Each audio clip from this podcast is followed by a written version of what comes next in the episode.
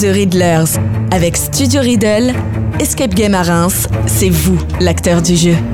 Notre rendez-vous mensuel sur RGR et Radio Primitive avec The Riddlers, c'est avec euh, nos amis Marie et Gauthier. Bonjour à vous deux. Bonjour James, bonjour à tous. Bonjour tout le monde. Alors, ce mois-ci, qu'allons-nous évoquer les amis? Eh bien, ce mois-ci, on va parler un petit peu de notre métier. On va parler un petit peu du métier de Game Master, comment ça se passe en coulisses, qu'est-ce qui se passe euh, derrière l'écran pendant que vous êtes en train de jouer? Un peu tout ça. Ouais, et surtout comment on devient Game Master Par hasard.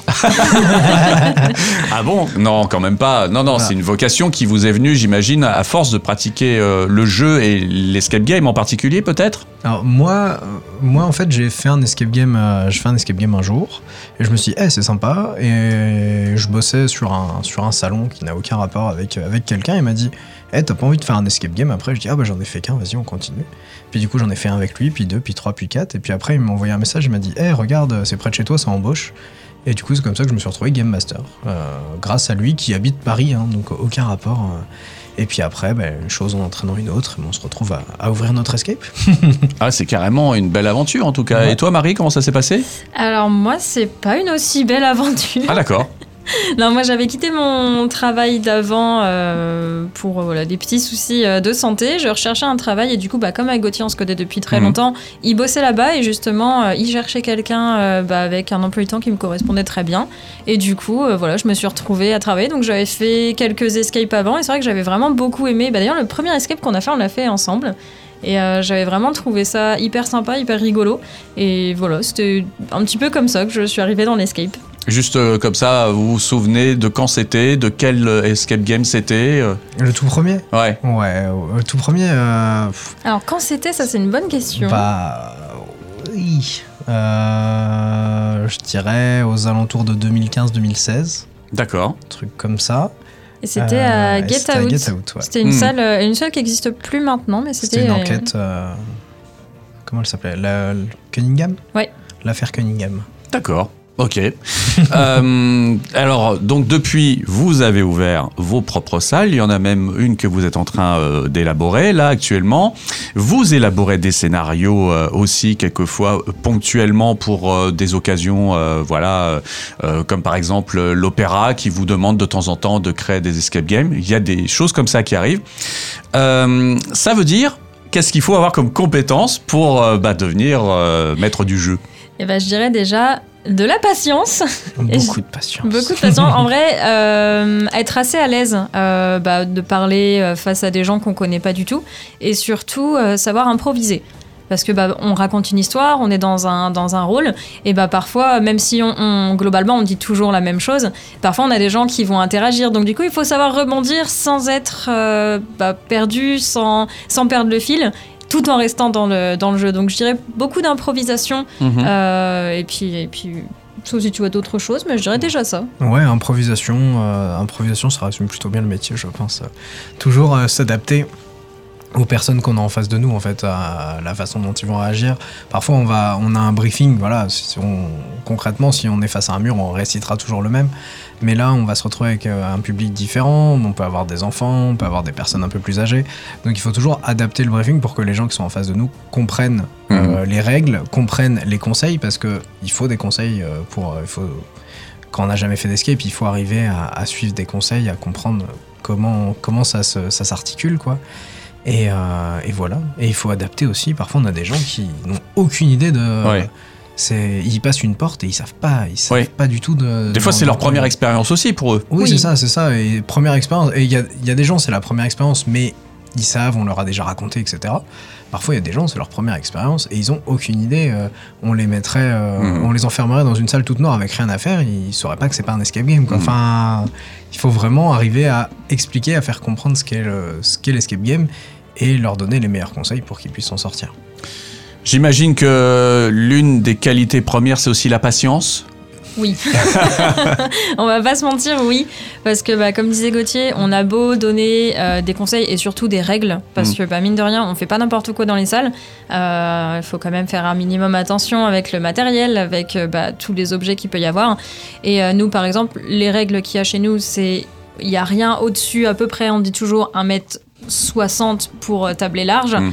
Donc ça ne sert à rien de monter sur les meubles, ça sert à rien d'essayer d'attraper Mm. des choses en hauteur. Et euh, c'est pareil, on dit toujours qu'il n'y a rien derrière, il n'y a rien dessous les meubles, il n'y a pas besoin de les déplacer ou de les porter ou de les prendre avec vous. Et en fait, on a beau dire ça, bah, on a toujours des gens euh, qui. Qui transgressent les règles. oui, c'est ça. Et Ouais. alors, qui transgressent des fois dans le jeu, parce qu'on est tellement pris parfois que c'est vrai, on, on a tendance à faire des trucs qu'on n'est pas censé faire. Mais on a des gens parfois qui volontairement vont nous casser des choses. Euh, Donc oui, il faut quand même réussir à rester souriant et à dire bon bah c'est tout. Hein. Quand les Euh, gens cassent un truc et explosent de rire, c'est toujours un petit oui, peu. c'est euh, toujours un peu délicat. faut Ouais. garder le sourire derrière. Donc oui, Et la puis surtout- patience est importante. Surtout quand on se dit on va avoir 10 minutes pour faire une réparation et dans la main j'ai quoi? J'ai un mètre et un sandwich au jambon et voilà on va devoir se débrouiller avec ça pour réparer. euh, C'est compliqué. Alors j'imagine que vous prévoyez aussi des fois des, des outils, enfin en tout cas des, des objets euh, qui sont dans les salles euh, en double, en triple, en quadruple. euh. Alors oui et non, en fait on en a de remplacements forcément, des choses bah, réguliers qui peuvent être soit plus fragiles, soit on sait que ça va être beaucoup manipulé, donc ne serait-ce que des, des- des dessins, des choses comme ça, bah, on en a en plusieurs. Par contre tout ce qui va être mécanisme, c'est compliqué d'en avoir plusieurs d'avance, Hmm. donc c'est pour ça que c'est parfois un petit peu compliqué quand on a de la casse dedans, mais on finit toujours par se débrouiller. Vous êtes euh, euh, vous en êtes toujours sorti justement par rapport à des situations où vous aviez des choses endommagées et qui pouvaient bah, euh, faire que vous ne pouviez pas ouvrir la salle après? C'est déjà arrivé Alors, on va raconter une petite histoire. Ah. Il se trouve qu'il y a quelques années, on a nos tout premiers euh, blogueurs escape game qui venaient. Donc, on avait une grosse, grosse pression. Oui, parce que là après ils font la critique entre guillemets de, Oui. de la salle. ça, quoi. Puis on se dit, voilà, c'est les gros joueurs qu'on a eu jusqu'ici, c'était nos amis. Hmm. Euh, donc, euh, bah forcément, euh, s'ils n'ont pas forcément dit s'il y avait des choses qui leur plaisaient pas ou quoi que ce soit, là on se dit, voilà, c'est le premier crash test. Et il se trouve que la session juste d'avant, euh, enfin le, le soir avant leur venue, euh, il y a des gens qui nous éclatent un mécanisme. Mais vraiment, Ah ouais. vraiment. Le mécanisme final en le plus. mécanisme final qui était éclaté. Et euh, du coup, on se retrouve à passer une nuit blanche dessus. C'est Ouais. la, la sœur et le beau-frère de Marie qui sont venus nous aider euh, jusqu'à 4-5 heures du matin à essayer de comprendre comment réparer le truc, etc. Parce que c'était vraiment bien explosé. hein. Ça, ça avait été arraché littéralement. euh. Un Hmm. truc est sorti et plutôt que juste de prendre le quelque chose, je ne dirais pas quoi, qui, qui on est censé récupérer, en fait ils ont pris tout en même temps et Ouais, ils sont- Et du coup, ma, ma solution que j'ai proposée et qui n'a pas été validée, c'était que je reste pendant toute leur session dans le meuble, parce qu'on n'a pas réussi à réparer. Ah, c'était que je reste dans le meuble et que je déclenche le truc à la main. Alors on a ça fait des... impliquait de soulever. euh, On a fait des tests, le problème c'est qu'on voyait mes doigts dépasser. Donc c'était euh, pas validé. Ça n'a pas été validé, on a trouvé une solution de secours, et puis après, comme c'est des habitués, ils, ont, enfin, ils savent ce que c'est, ils savent que ça peut arriver, euh, Mm. qu'il y ait des casses, des choses comme ça. Donc on, le- on les a prévenus, on leur a dit écoutez, on a une grosse casse hier, euh, la personne qui va pouvoir réparer euh, ne peut pas venir le week-end.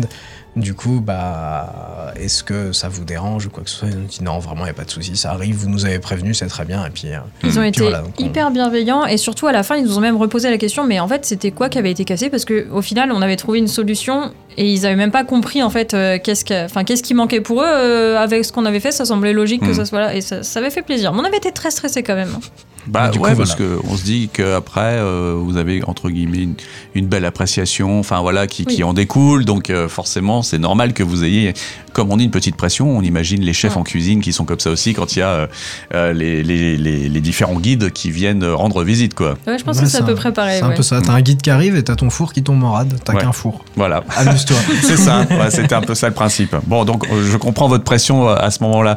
Euh, le métier de game master, on l'a dit, c'est c'est ça, c'est accompagner, c'est souvent donc euh, être là pour donner des conseils au bon moment, pour expliquer les règles, pour bah, réparer aussi. Euh, mais vous, vous cantonnez pas qu'à ça, vous créez aussi les histoires. Oui. Est-ce que ça, c'est quelque chose qui doit être absolument dans les compétences des game masters Alors, ça dépend, j'ai envie de dire, à quel endroit. Euh, bah, chez nous, on est indépendant, donc c'est Mm. pour ça qu'on fait les histoires, tout ça.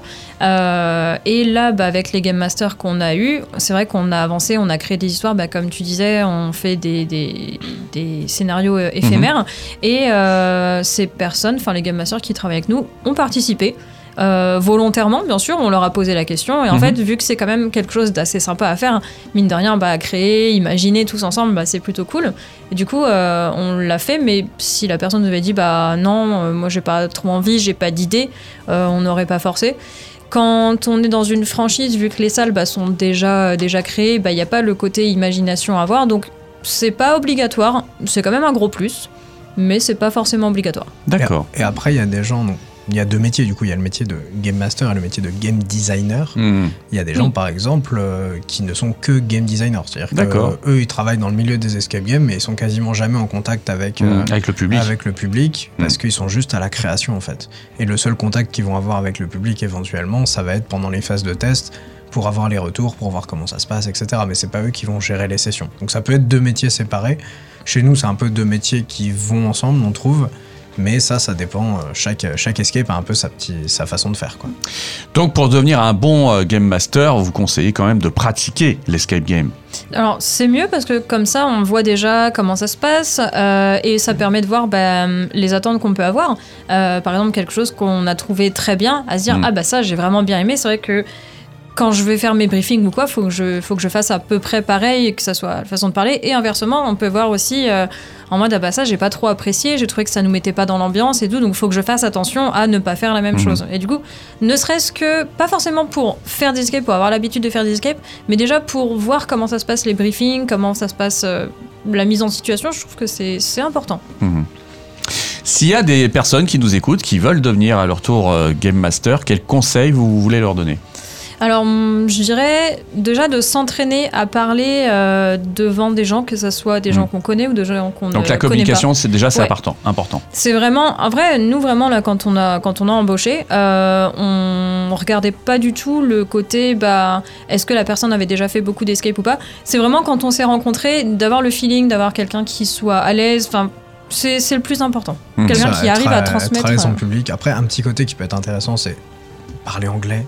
Oui. Ah oui, c'est nécessaire Bah, là, par exemple, c'est pas souvent, hein, mais on va avoir un ou deux groupes par mois où, bah, si on parle anglais, c'est très très bien. Donc, euh, ça peut être, euh, ça peut être une bonne chose, ouais. Et puis un autre gros plus, ça serait euh, être manuel.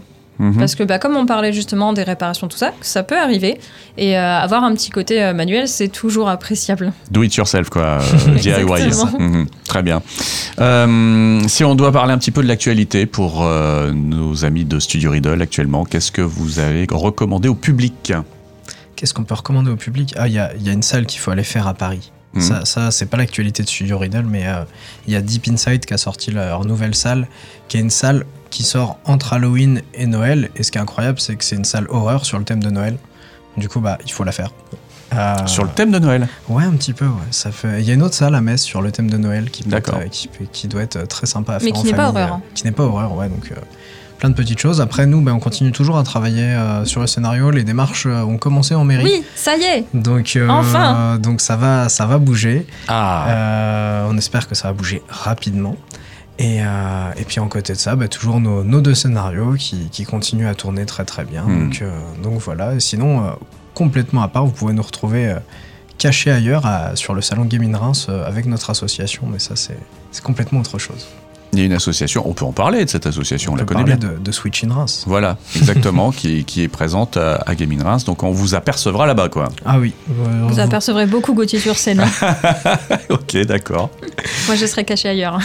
Très bien. Bon, donc euh, en ce qui concerne euh, Studio Riddle, si on peut quand même récupérer les, les contacts en fin d'émission, c'est toujours bien aussi pour celles et ceux qui veulent faire de l'escape game réservé. Je laisse euh, le, le soin à Marie de se lancer. Allez, je me lance, je vais pas me tromper, euh, promis.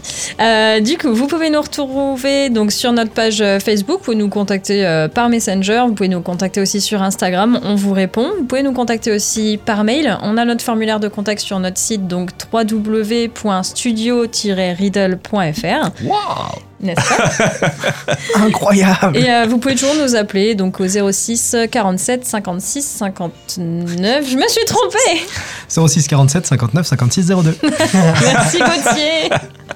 Eh, franchement, ça se salue quand même là. Euh, belle prestation de, Marie pour cette fin de, de chronique. Incroyable. Merci à vous deux. Merci à toi. On se donne rendez-vous le mois prochain sur RGR Radio Primitive. À bientôt.